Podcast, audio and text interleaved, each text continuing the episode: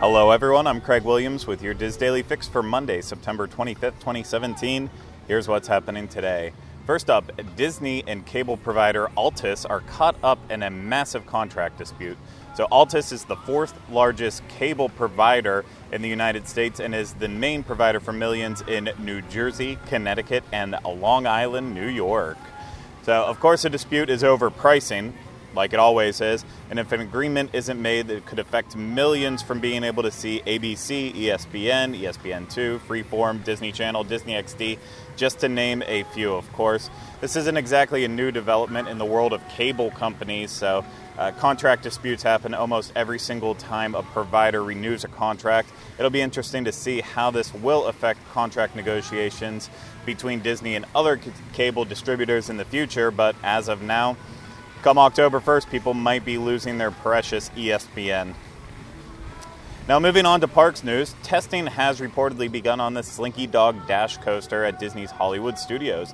A few weeks back, we saw the ride vehicles make their way to the park, and now trains are on the track and working through operational acceptance testing. It's a big step in a very long process because trains have to cycle quite a bit before they're ready for actual riders. Still, with the land not opening until summer 2018, that gives us plenty of time.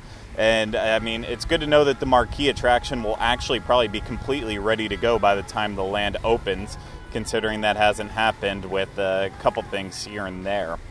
But finally, a new Coach store is coming to Disney Springs. It's going to feature Coach purses, accessories, and other fine leather goods. Oh, yeah for men and women, of course, like all other Coach stores. It's going to open later this fall, but we don't have an exact opening date at this point in time, but we will update you when we actually do have one.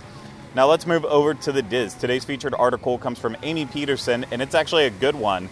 It's called In Under a Buck Fun at Disneyland.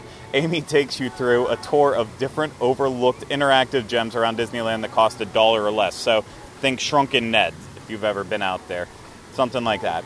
So we also have another featured article to mention. It's a dining review from Dana Birch on Tiffins and how it's the overlooked gem of Disney's Animal Kingdom. So you can find those great articles and more at wdwinfo.com. Trending on the boards today is a thread titled "Are there's are the there's nothing left at Disney's Hollywood Studios threads saddening, maddening to anyone else." I apologize for that.